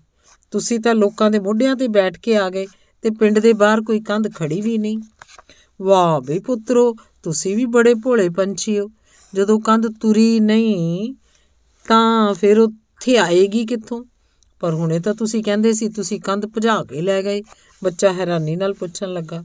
ਓਏ, ਮੈਂ ਤਾਂ ਕਿਹਾ ਸੀ, ਪਰ ਉਹ ਤਾਂ ਕਹਾਣੀ ਸੀ। ਹੁਣ ਇਉਂ ਦੱਸੋ, ਕਹਾਣੀ ਕਿਹੋ ਜੀ ਲੱਗੀ? ਉਹਦੇ ਇੰਨਾ ਕਹਿਣ ਦੀ ਦੇਰ ਸੀ ਕਿ ਸਾਰੇ ਬੱਚੇ ਖਿੜਖੜਾ ਕੇ ਹੱਸ ਪਏ। ਧੰਨਵਾਦ। ਅਮਰਜੀਤ ਕੌਂਕੇ ਦੀ ਪੁਸਤਕ ਮਖਮਲ ਦੇ ਪੱਤੇ ਦੀ ਮਣੀਪੁਰ ਦੀ ਕਹਾਣੀ ਹੈ, ਮਖਮਲ ਦੇ ਪੱਤੇ। ਇਹ ਉਦੋਂ ਦੀ ਗੱਲ ਹੈ ਜਦੋਂ ਧਰਤੀ ਉੱਤੇ ਸਿਰਫ ਰੁੱਖ ਹੀ ਰੁੱਖ ਸਨ। ਉਹਨਾਂ ਨੂੰ ਪੱਤੇ ਅਜੇ ਨਹੀਂ ਸੀ ਲੱਗੇ। ਰੁੰਡ ਮਰੁੰਡ ਬਿਰਖ ਧਰਤੀ ਦੇ ਉੱਗਦੇ ਸੀ। ਉਹਨਾਂ ਦੀ ਕੋਈ ਛਾਂ ਨਹੀਂ ਸੀ ਹੁੰਦੀ, ਕਿਉਂਕਿ ਉਹਨਾਂ ਨੂੰ ਪੱਤੇ ਨਹੀਂ ਸੀ ਲੱਗਦੇ। ਸਿਖਰ ਦੁਪਹਿਰ ਗਰਮੀ ਦੀ ਰੁੱਤ 'ਚ ਜੰਗਲ 'ਚ ਰਹਿਣ ਵਾਲੇ ਪਸ਼ੂ ਪੰਛੀ ਛਾਂ ਦੀ ਤਲਾਸ਼ 'ਚ ਭਟਕਦੇ, ਪਰ ਵਿਅਰਥ। ਆਖਰ ਇੱਕ ਦਿਨ ਉਹ ਇਕੱਠੇ ਹੋ ਕੇ ਰਾਜੇ ਕੋਲ ਗਏ। ਹੱਥ ਜੋੜ ਕੇ ਫਰਿਆਦ ਕੀਤੀ, ਮਹਾਰਾਜ, ਅਸੀਂ ਆਪ ਦੇ ਰਾਜ 'ਚ ਰਹਿ ਰਹੇ ਹਾਂ, ਪਰ ਜੰਗਲ 'ਚ ਦਰਖਤਾਂ ਨੂੰ ਪੱਤੇ ਨਹੀਂ ਲੱਗਦੇ। ਅਸੀਂ ਗਰਮੀ ਨਾਲ ਮਾਰੇ-ਮਾਰੇ ਫਿਰਦੇ ਹਾਂ। ਸਾਡਾ ਕੋਈ ਪ੍ਰਬੰਧ ਕੀਤਾ ਜਾਏ। ਰਾਜੇ ਨੇ ਉਹਨਾਂ ਪਸ਼ੂਆਂ ਪੰਛੀਆਂ ਤੇ ਬੜਾ ਤਰਸ ਆਇਆ। ਉਹਨੇ ਉਦੋਂ ਹੀ ਆਪਣੇ ਮੰਤਰੀ ਨੂੰ ਬੁਲਾਇਆ ਤੇ ਹੁਕਮ ਦਿੱਤਾ, ਹੁਣੇ ਹੀ ਮੇਰੇ ਕੱਪੜੇ ਦੇ ਭੰਡਾਰ 'ਚੋਂ ਮਖਮਲ ਦੇ ਥਾਨ ਲੈ ਲੈ ਤੇ ਜੰਗਲ 'ਚ ਜਾ ਕੇ ਸਾਰੇ ਦਰਖਤਾਂ ਨਾਲ ਥਾਨ ਵਿੱਚੋਂ ਪੱਤੇ ਕੱਟ-ਕੱਟ ਕੇ ਗੂੰਦ ਨਾਲ ਚਿਪਕਾ ਦੇ ਤਾਂ ਕਿ ਇਹ ਜੀਵ ਖੁਸ਼ੀ-ਖੁਸ਼ੀ ਰਹਿ ਸਕਣ। ਮੰਤਰੀ ਬੋਲਿਆ, ਠੀਕ ਹੈ ਮਹਾਰਾਜ, ਪਰ ਇਹ ਕੰਮ ਕਿੰਨੇ ਕੁ ਦਿਨਾਂ 'ਚ ਪੂਰਾ ਹੋ ਜਾਊਗਾ? ਰਾਜੇ ਨੇ ਪੁੱਛਿਆ। ਇਹੀ ਮਹਾਰਾਜ ਕੋਈ 2-3 ਮਹੀਨੇ ਤਾਂ ਲੱਗਣਗੇ, ਮੰਤਰੀ ਨੇ ਜਵਾਬ ਦਿੱਤਾ। ਚਲ ਠੀਕ ਹੈ, ਮੈਂ ਛੇਤੀ ਕਿਸੇ ਦਿਨ ਵੇਖਣ ਆਵਾਂਗਾ। ਤੇਰਾ ਖਾਣਾ ਤੈਨੂੰ ਉੱਥੇ ਹੀ ਪਹੁੰਚਦਾ ਰਹੇਗਾ। ਮੰਤਰੀ ਕੈਂਚੀ ਮਖਮਲ ਦੇ ਥਾਂ ਤੇ ਗੂੰਦ ਦੀ ਸ਼ੀਸ਼ੀ ਲੈ ਕੇ ਜੰਗਲ 'ਚ ਜਾ ਪਹੁੰਚਿਆ। ਉੱਥੇ ਰਹਿਣ ਵਾਸਤੇ ਉਹਨੇ ਇੱਕ ਗੁਫਾ ਦੀ ਤਲਾਸ਼ ਕੀਤੀ ਤੇ ਮਖਮਲ ਦਾ ਇੱਕ ਥਾਨ ਉੱਥੇ ਵਿਛਾ ਲਿਆ, ਖਾਣਾ ਖਾਦਾ ਤੇ ਸੌਂ ਗਿਆ। ਇਉਂ ਕਈ ਦਿਨ ਲੰਘ ਗਏ। ਰਾਜ ਮਹਿਲ 'ਚ ਉਸ ਲਈ ਖਾਣਾ ਆਉਂਦਾ, ਉਹ ਮਜ਼ੇ ਨਾਲ ਖਾਣਾ ਖਾਂਦਾ ਤੇ ਮਖਮਲੀ ਗੱਦਿਆਂ ਤੇ ਸੌਂ ਜਾਂਦਾ। ਪਹਿਲਾਂ ਦਿਨ ਗੁਜ਼ਰੇ, ਫਿਰ ਹਫ਼ਤੇ ਗੁਜ਼ਰੇ, ਇਸੇ ਤਰ੍ਹਾਂ ਮਹੀਨੇ ਲੰਘ ਗਏ। ਗਰਮੀਆਂ ਲੰਘ ਗਈਆਂ। ਸਰਦੀ ਆਈ, ਫਿਰ ਗਰਮੀ ਆਈ, ਪਰ ਮੰਤਰੀ ਖਾਣਾ ਖਾ ਕੇ ਆਰਾਮ ਨਾਲ ਸੌਂਦਾ ਰਿਹਾ। ਜੰਗਲੀ ਜੀਵ ਵਿਚਾਰੇ ਫੇਰ ਧੁੱਪ ਨਾਲ ਸੜਨ ਲੱਗੇ। ਉਹ ਫੇਰ ਫਰਿਆਦ ਲੈ ਕੇ ਰਾਜੇ ਕੋਲ ਗਏ। ਪਰ ਮੰਤਰੀ ਨੂੰ ਭੇਜਿਆ ਤਾਂ ਹੋਇਆ ਮੈਂ ਪੱਤੇ ਲਾਉਣ ਲਈ ਰਾਜੇ ਨੇ ਹੈਰਾਨ ਹੋ ਕੇ ਪੁੱਛਿਆ, ਪਰ ਮਹਾਰਾਜ, ਉਹ ਤਾਂ ਤੁਹਾਡੇ ਵੱਲੋਂ ਭੇਜਿਆ ਖਾਣਾ ਖਾ ਕੇ ਆਰਾਮ ਨਾਲ ਗੁਫਾ 'ਚ ਸੁੱਤਾ ਰਹਿੰਦਾ ਇੱਕ ਖਰਗੋਸ਼ ਬੋਲਿਆ। ਰਾਜਾ ਇਹ ਸੁਣਦੇ ਸਾਰੀ ਅੱਗ ਬਬੂਲਾ ਹੋ ਗਿਆ। ਉਹਨੇ ਉਸੇ ਵੇਲੇ ਆਪਣਾ ਰਥ ਤਿਆਰ ਕਰਵਾਇਆ ਤੇ ਤੁਰੰਤ ਜੰਗਲ 'ਚ ਗੁਫਾ ਦੇ ਸਾਹਮਣੇ ਜਾ ਪਹੁੰਚਿਆ। ਅੱਗੇ ਮੰਤਰੀ ਜੀ ਮਜ਼ੇ ਨਾਲ ਕੁਰਾੜੇ ਮਾਰ ਰਹੇ ਸੀ। ਇਹ ਕੀ ਹੋ ਰਿਹਾ? ਰਾਜਾ ਗੁੱਸੇ ਨਾਲ ਗਰਜਿਆ। ਮਹਾਰਾਜ, ਮੰਤਰੀ ਤਰਬ ਕੇ ਉੱਠਿਆ ਤੇ ਬੋਲਿਆ, ਮਹਾਰਾਜ, ਮੈਂ ਸੋਚ ਰਿਹਾ ਸੀ ਕਿ ਕਿਹੜੇ ਦਰਖਤ ਤੇ ਕਿਹੋ ਜਿਹੇ ਪੱਤੇ ਲਾਏ ਜਾਣ।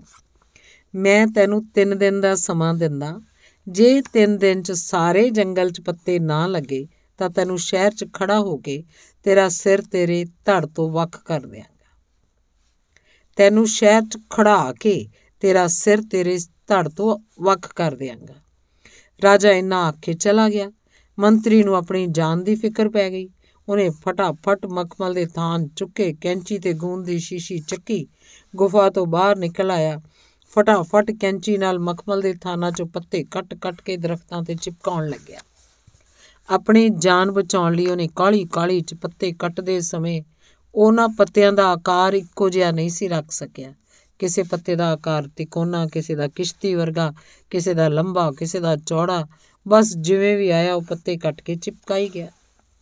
ਆਖਦੇ ਨੇ, ਉਦੋਂ ਤੋਂ ਹੀ ਦਰਖਤਾਂ ਦੇ ਪੱਤੇ ਇੱਕੋ ਜਿਹੇ ਨਹੀਂ ਹੁੰਦੇ। ਕੋਈ ਲੰਬੇ, ਕੋਈ ਚੌੜੇ, ਕੋਈ ਤਿਕੋਨੇ ਕੋਈ ਪੰਜ ਕੋਨਿਆਂ ਵਾਲੇ ਪੱਤੇ ਉਦੋਂ ਤੋਂ ਹੀ ਦਰਖਤਾਂ ਨਾਲ ਚਿਪਕਾਏ ਗਏ। ਇਹ ਵੀ ਵਿਸ਼ਵਾਸ ਕੀਤਾ ਜਾਂਦਾ ਹੈ ਕਿ ਕਾਲੀ ਕਾਲੀ ਕੱਟਦੇ ਸਮੇਂ ਜਿਹੜੀਆਂ ਕਾਤਰਾਂ ਲੀਰਾਂ ਦੇ ਰੂਪ 'ਚ ਮਖਮਲ ਦੇ ਥਾਨਾਂ ਨਾਲੋਂ ਬਚੀਆਂ, ਉਹਨੂੰ ਮੰਤਰੀ ਨੇ ਧਰਤੀ ਤੇ ਖਿਲਾਰਤਾ, ਜਿਹੜੀਆਂ ਘਾਹ ਬਣ ਕੇ ਉੱਗ ਪਈਆਂ। ਤਿੰਨ ਦਿਨ ਬਾਅਦ ਰਾਜਾ ਆਇਆ, ਮੰਤਰੀ ਦਾ ਕੰਮ ਵੇਖ ਕੇ ਉਹ ਬਹੁਤ ਖੁਸ਼ ਹੋਇਆ। ਉਹਨੂੰ ਬਹੁਤ ਸਾਰਾ ਇਨਾਮ ਦਿੱਤਾ। ਜੰਗਲ ਦੇ ਜੀਵ ਵੀ ਖੁਸ਼ ਸੀ। ਹੁਣ ਬਲਦੀ ਦੁਪਹਿਰ ਵਿੱਚ ਉਹ ਦਰਖਤਾਂ ਦੀ ਛਾਵੇਂ ਬੈਠ ਕੇ ਸੁਰਗਾਂ ਦਾ ਆਨੰਦ ਲੈ ਸਕਦੇ ਸੀ। ਧੰਨਵਾਦ। ਕਰਨਾਟਕ ਦੀ ਲੋਕ ਗਾਥਾ ਹੈ, ਚਾਰ ਸਵਾਲ। ਰਾਜਾ ਭੀਮ ਸੈਨ ਦਾ ਮੰਤਰੀ ਬਹੁਤ ਹੀ ਚੁਸਤ ਤੇ ਬੁੱਧੀਮਾਨ ਵਿਅਕਤੀ ਸੀ। ਰਾਜਾ ਭੀਮ ਸੈਨ ਉਸੇ ਦੀ ਸਿਆਣਪ ਦੇ ਸਿਰ ਤੇ ਆਪਣਾ ਰਾਜ ਭਾਗ ਸਫਲਤਾ ਨਾਲ ਚਲਾ ਰਿਹਾ ਸੀ। ਉਹਦਾ ਰਾਜ ਛੋਟਾ ਜਿਹਾ ਪਰ ਬੜਾ ਹੀ ਖੁਸ਼ਹਾਲ ਸੀ, ਜਿੱਥੇ ਪਰਜਾ ਚੈਨ ਨਾਲ ਆਪਣਾ ਜੀਵਨ ਬਤੀਤ ਕਰ ਰਹੀ ਸੀ। ਅਚਾਨਕ ਇੱਕ ਦਿਨ ਗਵਾਂਢੀ ਦੇਸ਼ ਦਾ ਦੂਤ ਇੱਕ ਸੁਨੇਹਾ ਲੈ ਕੇ ਰਾਜ ਦਰਬਾਰ 'ਚ ਹਾਜ਼ਰ ਹੋਇਆ। ਰਾਜੇ ਦੇ ਪੁੱਛਣ ਤੇ ਉਹ ਬੋਲਿਆ, ਮਹਾਰਾਜ, ਸਾਡੇ ਆਦਰਯੋਗ ਮਹਾਰਾਜ ਨੇ ਤੁਹਾਡੇ ਲਈ ਚਾਰ ਸਵਾਲ ਭੇਜੇ ਹਨ। ਇਹਨਾਂ ਦਾ ਠੀਕ ਜਵਾਬ ਨਾ ਦੇਣ ਤੇ ਸਾਡਾ ਦੇਸ਼ ਤੁਹਾਡੇ ਦੇਸ਼ ਤੇ ਹਮਲਾ ਕਰੇਗਾ। ਇੰਨਾ ਕਹਿੰਦੇ ਦੂਤ ਨੇ ਇੱਕ ਕਾਗਜ਼ ਮੰਤਰੀ ਦੇ ਹੱਥ ਫੜਾ ਦਿੱਤਾ, ਜਿਸ 'ਚ ਚਾਰ ਸਵਾਲ ਲਿਖੇ ਹੋਏ ਸਨ, ਜਿਹੜੇ ਮੰਤਰੀ ਨੇ ਪੜ੍ਹ ਕੇ ਸੁਣਾਏ। ਪਹਿਲਾ ਪ੍ਰਸ਼ਨ, ਚੰਗੇ ਵਿੱਚ ਬੁਰਾ ਕੌਣ ਹੈ? ਦੂਸਰਾ ਪ੍ਰਸ਼ਨ, ਬੁਰੇ ਵਿੱਚ ਚੰਗਾ ਕੌਣ ਹੈ? ਤੀਸਰਾ ਪ੍ਰਸ਼ਨ, ਦੁਕਾਨ ਦਾ ਕੁੱਤਾ ਕੌਣ? ਚੌਥਾ ਪ੍ਰਸ਼ਨ, ਸਿੰਘਾਸਣ ਉੱਤੇ ਗਧਾ ਕੌਣ? ਸਾਰੇ ਸਵਾਲ ਸੁਣ ਕੇ ਰਾਜਾ ਸੋਚ ਵਿੱਚ ਪੈ ਗਿਆ ਉਹਨੂੰ ਇੱਕਦਮ ਕਿਸੇ ਵੀ ਪ੍ਰਸ਼ਨ ਦਾ ਉੱਤਰ ਨਹੀਂ ਸੁਝਿਆ। ਉਹ ਇੱਕਦਮ ਘਬਰਾ ਗਿਆ, ਪਰ ਮੰਤਰੀ ਬੋਲਿਆ, ਮਹਾਰਾਜ, ਘਬਰਾਉਣ ਦੀ ਲੋੜ ਨਹੀਂ। ਆਪਾਂ ਰਾਜੇ ਤੋਂ 3 ਮਹੀਨੇ ਦੇ ਮੋਹਲਤ ਮੰਗਦੇ ਹਾਂ। 3 ਮਹੀਨੇ 'ਚ ਅਸੀਂ ਇਹਨਾਂ ਚਾਰੇ ਸਵਾਲਾਂ ਦੇ ਜਵਾਬ ਰਾਜੇ ਨੂੰ ਦੇ ਦੇਵਾਂਗੇ ਕੁਝ ਹੀ ਦਿਨਾਂ ਬਾਅਦ ਮੰਤਰੀ ਨੇ ਰਾਜਾ ਭੀਮ ਸੈਨ ਤੋਂ ਆਗਿਆ ਲਈ ਤੇ ਸਵਾਲਾਂ ਦੇ ਜਵਾਬ ਲੱਭਣ ਲਈ ਤੁਰ ਪਿਆ। ਭੇਸ ਬਦਲ ਕੇ ਉਹ ਗਵੰਡੀ ਰਾਜ ਵਿੱਚ ਹੀ ਜਾ ਪਹੁੰਚਿਆ। ਉੱਥੇ ਜਾ ਕੇ ਪਹਿਲਾਂ ਉਹਨੇ ਮਕਾਨ ਖਰੀਦਿਆ ਤੇ ਰਹਿਣਾ ਸ਼ੁਰੂ ਕੀਤਾ। ਹੌਲੀ-ਹੌਲੀ ਉਹਨੇ ਇੱਕ ਗਾਉਣ ਵਾਲੀ ਔਰਤ ਨਾਲ ਆਪਣੀ ਸਾਂਝ ਬਣਾ ਲਈ। ਉਸ ਤੋਂ ਬਾਅਦ ਉਹਨੇ ਰਾਜ ਦੇ ਵੱਡੇ-ਵੱਡੇ ਲੋਕਾਂ ਨੂੰ ਖਾਣੇ ਤੇ ਬੁਲਾਉਣਾ ਸ਼ੁਰੂ ਕਰ ਦਿੱਤਾ। ਇੱਕ ਦਿਨ ਉਹਨੇ ਸ਼ਹਿਰ ਦੇ ਕੋਤਵਾਲ ਨੂੰ ਆਪਣੇ ਘਰ ਬੁਲਾਇਆ ਤੇ ਹੌਲੀ-ਹੌਲੀ ਉਸ ਨਾਲ ਨੇੜਤਾ ਬਣਾ ਲਈ। ਕੋਤਵਾਲ ਦੇ ਘਰ ਆਮ ਆਉਣ ਜਾਣ ਕਾਰਨ ਉਹਦੀ ਜਾਣ ਪਛਾਣ ਕੋਤਵਾਲ ਦੀ ਘਰਵਾਲੀ ਨਾਲ ਹੋ ਗਈ। ਤੇ ਉਹਦੀ ਘਰਵਾਲੀ ਨੇ ਮੰਤਰੀ ਦੇ ਚੰਗੇ, ਸੋਹਣੇ ਰੂਪ ਤੇ ਪੈਸੇ ਨੂੰ ਵੇਖਦਿਆਂ ਆਪਣੀ ਸਹੇਲੀ ਦਾ ਵਿਆਹ ਉਸ ਨਾਲ ਕਰਵਾ ਦਿੱਤਾ। ਹੁਣ ਮੰਤਰੀ ਦੀ ਸਕੀਮ ਸਿਰੇ ਚੜ ਰਹੀ ਸੀ। ਇੱਕ ਦਿਨ ਉਹਨੇ ਕੱਟਿਆ ਹੋਇਆ ਮਤੀਰਾ ਰਾਤ ਨੂੰ ਕੱਪੜੇ 'ਚ ਵਲੇਟ ਕੇ ਘਰ ਲਿਆਂਦਾ ਤੇ ਆਪਣੀ ਘਰਵਾਲੀ ਨੂੰ ਕਹਿਣ ਲੱਗਾ, ਇਹ ਰਾਜਕੁਮਾਰ ਦਾ ਸਿਰ ਹੈ। ਇਹਨੂੰ ਅੰਦਰ ਪੇਟੀ 'ਚ ਸੰਭਾਲ ਕੇ ਰੱਖ ਦੇ, ਪਰ ਖਿਆਲ ਰੱਖੀ ਕਿਸੇ ਨਾਲ ਗੱਲ ਨਾ ਕਰੀ। ਇਹਨਾਂ ਕਹਿ ਕੇ ਉਹ ਅਗਲੇ ਦਿਨ ਕਿਸੇ ਹੋਰ ਕੰਮ ਲਈ ਘਰੋਂ ਚਲਾ ਗਿਆ। ਭਾਵੇਂ ਮੰਤਰੀ ਨੇ ਆਪਣੀ ਘਰਵਾਲੀ ਨੂੰ ਇਹ ਭੇਦ ਕਿਸੇ ਕੋਲ ਵੀ ਨਾ ਦੱਸਣ ਲਈ ਆਖਿਆ ਸੀ, ਪਰ ਔਰਤ ਦੇ ਮਨ 'ਚ ਗੱਲ ਕਿਵੇਂ ਪਚਦੀ? ਉਹਨੇ ਸਭ ਤੋਂ ਨੇੜੇ ਆਪਣੀ ਸਹੇਲੀ ਕੋਤਵਾਲ ਦੀ ਘਰਵਾਲੀ ਕੋਲ ਜਾ ਕੇ ਇਹ ਗੱਲ ਉਗਲ ਦਿੱਤੀ। ਰਾਤ ਮੇਰੇ ਘਰ ਵਾਲੇ ਨੇ ਰਾਜਕੁਮਾਰ ਦਾ ਕਤਲ ਕਰ ਦਿੱਤਾ ਹੈ। ਪਰ ਕਿਉਂ? ਉਹਨੇ ਪੁੱਛਿਆ। ਪਤਾ ਨਹੀਂ ਕਿਉਂ। ਪਰ ਉਹ ਕੱਟਿਆ ਸਿਰ ਰਾਤ ਹੀ ਕੱਪੜੇ 'ਚ ਬੰਨ ਕੇ ਲਿਆਇਆ ਤੇ ਪੇਟੀ 'ਚ ਰੱਖਿਆ। ਮੰਤਰੀ ਦੀ ਘਰ ਵਾਲੀ ਬੋਲੀ, ਮੰਤਰੀ ਦੀ ਘਰ ਵਾਲੀ ਨੇ ਤਾਂ ਮਨ ਦਾ ਬੋਝ ਹਲਕਾ ਕਰ ਲਿਆ, ਪਰ ਕੋਤਵਾਲ ਦੀ ਘਰ ਵਾਲੀ ਕੀ ਕਰੇ? ਉਹ ਤੁਰੰਤ ਕੋਤਵਾਲ ਦੇ ਘਰ ਤੇ ਉਹਦੇ ਕੰਨ 'ਚ ਸਾਰੀ ਗੱਲ ਪਰੋ ਦਿੱਤੀ।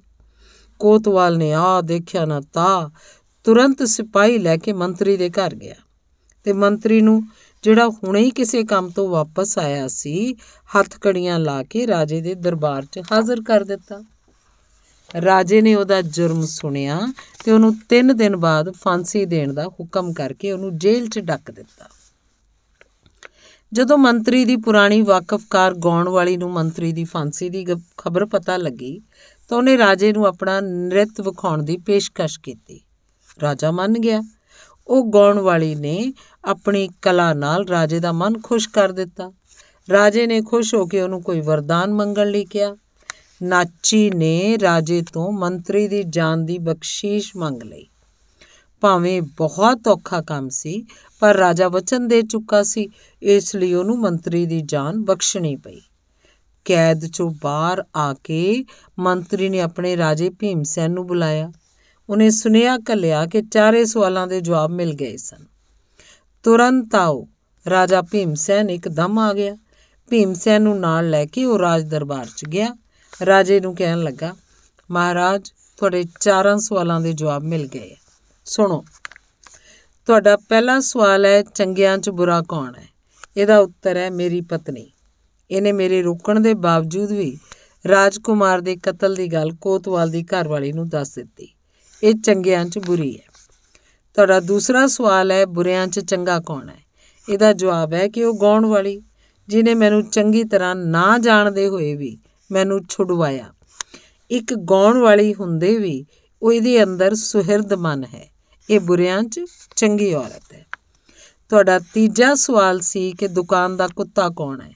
ਇਹਦਾ ਜਵਾਬ ਹੈ ਕੋਤਵਾਲ ਜਿਨੇ ਮੈਨੂੰ ਜਾਣਦੇ ਬੁੱਝਦੇ ਵੀ ਰਾਜਕੁਮਾਰ ਦੇ ਕਤਲ 'ਚ ਫੜ ਲਿਆ ਤੇ ਤੁਹਾਡੇ ਕੋਲ ਪੇਸ਼ ਕਰ ਦਿੱਤਾ। ਇਹਨੇ ਕਿਹੜੀ ਗੱਲ ਠੀਕ ਹੈ ਜਾਂ ਗਲਤ ਹੈ ਦਾ ਪਤਾ ਲਾਏ ਬਿਨਾਂ ਹੀ ਹੱਥਕੜੀ ਲਾ ਲਈ ਤੇ ਚੌਥਾ ਸਵਾਲ ਹੈ, ਸਿੰਘਾਸਣ ਦਾ ਗਧਾ ਕੌਣ ਹੈ? ਮਹਾਰਾਜਾ, ਮਾਫ ਕਰਨਾ, ਉਹ ਤੁਸੀਂ ਹੋ। ਤੁਸੀਂ ਇਹ ਪਤਾ ਲਾਏ ਬਿਨਾ ਕਿ ਕਿਹੜੇ ਰਾਜਕੁਮਾਰ ਦਾ ਸਿਰ ਵੱਢਿਆ ਹੈ? ਮੈਨੂੰ ਫਾਂਸੀ ਦੀ ਸਜ਼ਾ ਦੇ ਕੇ ਜੇਲ੍ਹ 'ਚ ਸੁੱਟ ਦਿੱਤਾ। ਆਖਰੀ ਪ੍ਰਸ਼ਨ ਦਾ ਉੱਤਰ ਸੁਣ ਕੇ ਰਾਜਾ ਬਹੁਤ ਹੀ ਸ਼ਰਮਿੰਦਾ ਹੋਇਆ ਤੇ ਆਪਣੀ ਗਲਤੀ ਦੀ ਖਿਮਾ ਮੰਗਦੇ ਹੋਏ ਭੀਮਸੈਨ ਤੇ ਉਹਦੇ ਮੰਤਰੀ ਨੂੰ ਬੜੇ ਆਦਰ ਸਹਿਤ ਵਿਦਾ ਕੀਤਾ। ਧੰਨਵਾਦ। ਅਮਰਜੀਤ ਕੌਂਕੇ ਦੀ ਪੁਸਤਕ ਮਖਮਲ ਦੇ ਪੱਤੇ ਦੀ ਅਖੀਰਲੀ ਕਹਾਣੀ ਪੰਜਾਬ ਦੀ ਕਹਾਣੀ ਹੈ। ਚਾਰ ਕੁੱਜੀਆਂ। ਸਿਆਲ ਦੀ ਕੋਸੀ ਕੋਸੀ ਰੁੱਤ ਸੀ। ਸੂਰਜ ਆਪਣੀਆਂ ਨਿੱਗੀਆਂ ਕਿਰਨਾਂ ਧਰਤੀ ਤੇ ਸੁੱਟ ਰਿਹਾ ਸੀ, ਜਿਸ ਨਾਲ ਸਾਰੀ ਬਨਸਪਤੀ ਖਿੜੀ ਪਈ ਸੀ। ਖੇਤਾਂ ਦੇ ਨਾਲ ਲੱਗਦੀ ਪਗਡੰਡੀ ਉੱਤੇ ਦੋ ਸਾਧੂ ਤੁਰੇ ਜਾ ਰਹੇ ਸੀ। ਉਹਨਾਂ ਦੇ ਕੱਪੜੇ ਗੇਰੂਏ ਰੰਗ ਦੇ ਸੀ ਤੇ ਉਹਨਾਂ ਦੇ ਚਿਹਰੇ ਵੱਲ ਤੱਕਿਆ ਮਹਿਸੂਸ ਹੁੰਦਾ ਸੀ ਕਿ ਉਹ ਬਹੁਤ ਪਹੁੰਚੇ ਹੋਏ ਸਾਧੂ ਹਨ। ਤੁਰਦੇ ਤੁਰਦੇ ਉਹ ਇੱਕ ਖੇਤ ਕੋਲੋਂ ਲੰਘੇ ਤਾਂ ਉਹਨਾਂ ਨੂੰ ਕਿਸੇ ਦੇ ਗਾਉਣ ਦੀ ਆਵਾਜ਼ ਸੁਣਾਈ ਦਿੱਤੀ। ਬਹੁਤ ਸੋਹਣੀ ਆਵਾਜ਼ ਸੀ, ਜਿਸ ਵੱਲ ਅਚਾਨਕ ਹੀ ਉਹਨਾਂ ਦਾ ਧਿਆਨ ਖਿੱਚਿਆ ਗਿਆ। ਉਹਨਾਂ ਨੇ ਵੇਖਿਆ ਖੇਤਾਂ 'ਚ ਇੱਕ ਕਿਸਾਨ ਆਪਣੀ ਲੋਰ 'ਚ ਮਸਤ ਹਲ ਵਾਹ ਰਿਹਾ ਹੈ, ਨਾਲੋਂ ਨਾਲ ਗਾਈ ਜਾ ਰਿਹਾ ਹੈ। ਉਹਦੀ ਸਿਹਤ ਬਹੁਤ ਹੀ ਵਧੀਆ ਸੀ, ਪਸੀਨੇ ਨਾਲ ਭਿੱਜਿਆ, ਉਹਦਾ ਸਰੀਰ ਬਹੁਤ ਹੀ ਸੋਹਣਾ ਵਿਖਾਈ ਦਿੰਦਾ ਸੀ। ਉਹਦੇ ਬਲਦ ਵੀ ਬੜੇ ਤਕੜੇ ਸੀ। ਸਾਧੂਆਂ ਨੇ ਬਹੁਤ ਹੀ ਧਿਆਨ ਨਾਲ ਉਸ ਨੌਜਵਾਨ ਮੁੰਡੇ ਵੱਲ ਵੇਖਿਆ ਤੇ ਆਪਣੇ ਰਾਹ ਪੈ ਗਏ। ਇਸ ਗੱਲ ਨੂੰ 2-3 ਸਾਲ ਬੀਤ ਗਏ। ਬਹਾਰਾਂ ਆਈਆਂ, ਫੁੱਲ ਖਿੜੇ, ਪੱਤਝੜ ਆਈਆਂ, ਫੁੱਲ ਪੱਤੇ ਝੜ ਗਏ। ਸਾਧੂ ਫੇਰ ਉਸੇ ਰਸਤੇ ਤੋਂ ਗੁਜ਼ਰੇ। ਉਸੇ ਖੇਤ ਕੋਲੋਂ ਲੰਘੇ ਤਾਂ ਉਹਨਾਂ ਨੂੰ ਉਸੇ ਨੌਜਵਾਨ ਦੀ ਯਾਦ ਹੋ ਆਈ। ਉਹਨਾਂ ਨੇ ਖੇਤ ਵੱਲ ਨਿਗਾਹ ਮਾਰੀ। ਉੱਥੇ ਇੱਕ ਮਾੜਚੂ ਜਿਹਾ ਆਦਮੀ ਹਲ ਵਾ ਰਿਹਾ ਸੀ। ਉਹਦੇ ਬਲਦ ਵੀ ਬੜੇ ਮਾੜੇ ਸੀ। ਉਹ ਮਸਾਂ ਹੀ ਹਲ ਖਿੱਚਦੇ ਕਿਸਾਨ ਵਾਰੀ-ਵਾਰੀ ਉਹਨਾਂ ਦੇ ਪ੍ਰਾਣੀ ਮਾਰਦਾ। ਸਾਧੂ ਬੜੇ ਹੈਰਾਨ ਹੋਏ। ਉਹਨਾਂ ਨੇ ਉਸ ਆਦਮੀ ਨੂੰ ਆਪਣੇ ਕੋਲ ਸੱਦਿਆ ਤੇ ਪੁੱਛਿਆ, ਭਗਤਾ, ਕੀ ਗੱਲ ਹੈ? ਅਸੀਂ 2-3 ਸਾਲ ਪਹਿਲਾਂ ਇੱਥੋਂ ਲੰਘੇ ਸੀ, ਤਾਂ ਤੂੰ ਹਲਵਾਉਂਦਾ ਗੀਤ ਗਾਉਂਦਾ ਸੀ, ਤੇਰਾ ਸਰੀਰ ਵੇਖ ਕੇ ਭੁੱਖ ਲੈਂਦੀ ਸੀ, ਤੇਰੇ ਬਲਦ ਹੱਟੇ ਕੱਟੇ ਸੀ, ਤੇ ਹਲ ਨੂੰ ਖੇਤਾਂ 'ਚ ਭਜਾਈ ਫਿਰਦੇ ਸੀ। ਪਰ ਹੁਣ ਤੇਰਾ ਇਹ ਹਾਲ ਹੈ ਕਿ ਤੇਰੇ ਸਰੀਰ ਦੀਆਂ ਹੱਡੀਆਂ ਦਿਸਦੀਆਂ, ਤੇਰੇ ਬਲ ਤੋਂ ਹਲ ਵੀ ਨਹੀਂ ਖਿੱਚਿਆ ਜਾਂਦਾ। ਅਜਿਹੀ ਕੀ ਗੱਲ ਹੋ ਗਈ? ਆਦਮੀ ਨੇ ਡੂੰਗਾ ਹੌਕਾ ਲਿਆ ਤੇ ਆਪਣਾ ਅਤੀਤ ਯਾਦ ਕਰਕੇ ਬੋਲਿਆ, ਮਹਾਰਾਜ, ਜਦੋਂ ਤੁਸੀਂ ਮੈਨੂੰ ਉਦੋਂ ਵੇਖਿਆ ਹੋਵੇਗਾ ਉਦੋਂ ਮੇਰੀ ਮਾਂ ਜਿਉਂਦੀ ਸੀ। ਸਾਡੇ ਘਰ ਲਹਿਰਾਂ ਬਹਿਰਾਂ ਸਨ। ਮਾਂ ਮੈਨੂੰ ਰੋਟੀ ਨਾਲ ਕੌਲੀ ਘਿਓ ਦੀ ਭਰ ਕੇ ਘੱਲਦੀ ਸੀ ਤੇ ਨਾਲ ਲੱਸੀ ਦਾ ਛੰਨਾ। ਫਿਰ ਮੇਰੀ ਮਾਂ ਮਰ ਗਈ। ਮੇਰਾ ਵਿਆਹ ਹੋ ਗਿਆ। ਮੇਰੀ ਕਿਸਮਤ ਹੀ ਜਿਵੇਂ ਹਾਰ ਗਈ। ਸਾਡੇ ਘਰ ਗਰੀਬੀ ਨੇ ਡੇਰਾ ਪਾ ਲਿਆ। ਮੇਰੀ ਘਰਵਾਲੀ ਨੇ ਮੇਰੇ ਬਲਦਾਂ ਦੀ ਸੇਵਾ ਕਰਨੀ ਛੱਡ ਦਿੱਤੀ। ਮੈਨੂੰ ਵੀ ਇਹ ਰੋਟੀ ਗੰਢੇ ਪਿਆਜ਼ ਨਾਲ ਘੱਲਣ ਲੱਗ ਪਈ। ਪਰ ਇਹ ਸਾਰਾ ਕਸੂਰ ਤਾਂ ਮੇਰੀ ਮਾੜੀ ਕਿਸਮਤ ਦਾ ਹੀ ਹੈ। ਇੰਨਾ ਕਹਿ ਕੇ ਉਹਨੇ ਫੇਰ ਠੰਡਾ ਸਾਹ ਭਰਿਆ, ਪਰ ਭਗਤਾ, ਇਹ ਕਸੂਰ ਤੇਰੀ ਮਾੜੀ ਕਿਸਮਤ ਦਾ ਨਹੀਂ, ਤੇਰੀ ਮਾੜੀ ਤੀਵੀਂ ਦਾ ਹੈ। ਉਹ ਆਪ ਅਜੇ ਵੀ ਚੰਗੇ ਚੰਗੇ ਪਕਵਾਨ ਬਣਾ ਬਣਾ ਕੇ ਖਾਂਦੀ ਹੈ। ਨਹੀਂ ਮਹਾਰਾਜ, ਉਹ ਇਹੋ ਜੀ ਨਹੀਂ। ਚੰਗਾ। ਸਾਧੂ ਬੋਲਿਆ, ਇਹ ਲੈ ਚਾਰ ਕੁੱਜੀਆਂ, ਇਹਨਾਂ ਨੂੰ ਘਰੇ ਜਾ ਕੇ ਆਲੇ 'ਚ ਰੱਖ ਦੇਈਂ ਫਿਰ ਵੇਖੀ ਤਮਾਸ਼ਾ। ਸਾਧੂ ਉਹਨੂੰ ਚਾਰ ਕੁੱਜੀਆਂ ਦੇ ਕੇ ਆਪਣੇ ਰਾਹ ਪੈ ਗਏ। ਕਿਸਾਨ ਨੇ ਚਾਰੇ ਕੁੱਜੀਆਂ ਲਿਆ ਕੇ ਆਲੇ 'ਚ ਰੱਖ ਦਿੱਤੀਆਂ। ਅਗਲੇ ਦਿਨ ਰੋਜ਼ ਵਾਂਗ ਹੀ ਉਹ ਹਲ ਚੁੱਕ ਕੇ ਖੇਤਾਂ 'ਚ ਚਲਾ ਗਿਆ। ਦੁਪਹਿਰ ਦੀ ਰੋਟੀ ਦਾ ਵੇਲਾ ਹੋਇਆ ਤਾਂ ਉਹਦੀ ਘਰਵਾਲੀ ਨੇ ਆਪਣੇ ਲਈ ਖੀਰ ਕੜਾ ਬਣਾਇਆ, ਪਰ ਉਹਨੇ ਸੋਚਿਆ ਕਿ ਪਹਿਲਾਂ ਘਰ ਵਾਲੇ ਲਈ ਸੁੱਕੀਆਂ ਮੰਨੀਆਂ ਥੱਪ ਕੇ ਘੱਲ ਦੇ। ਫਿਰ ਉਹ ਇੱਕ ਖੀ, ਫਿਰ ਉਹ ਇਹ ਖੀਰ ਕੜਾ ਛਕੇਗੀ। ਇਹ ਸੋਚ ਕੇ ਉਹਨੇ ਖੀਰ ਕੜਾ ਆਲੇ 'ਚ ਰੱਖਿਆ ਤੇ ਘਰ ਵਾਲੇ ਲਈ ਸੁੱਕੀਆਂ ਸੜੀਆਂ ਰੋਟੀਆਂ ਪਕਾ ਕੇ ਘੱਲ ਦਿੱਤੀਆਂ। ਹੁਣ ਤਸੱਲੀ ਨਾਲ ਉਹਨੇ ਆਲੇ ਦੀ ਤਾਕੀ ਖੋਲੀ ਤਾਂ ਇੱਕ ਕੁੱਜੀ ਵਿੱਚੋਂ ਆਵਾਜ਼ ਆਈ, ਨੀ ਭੈਣੇ, ਕੀ ਕਰਦੀ ਐ? ਦੂਜੀ ਬੋਲੀ, ਨੀ ਖਾਣੇ ਨੂੰ ਕੁਝ ਕਰਦੀ ਆ।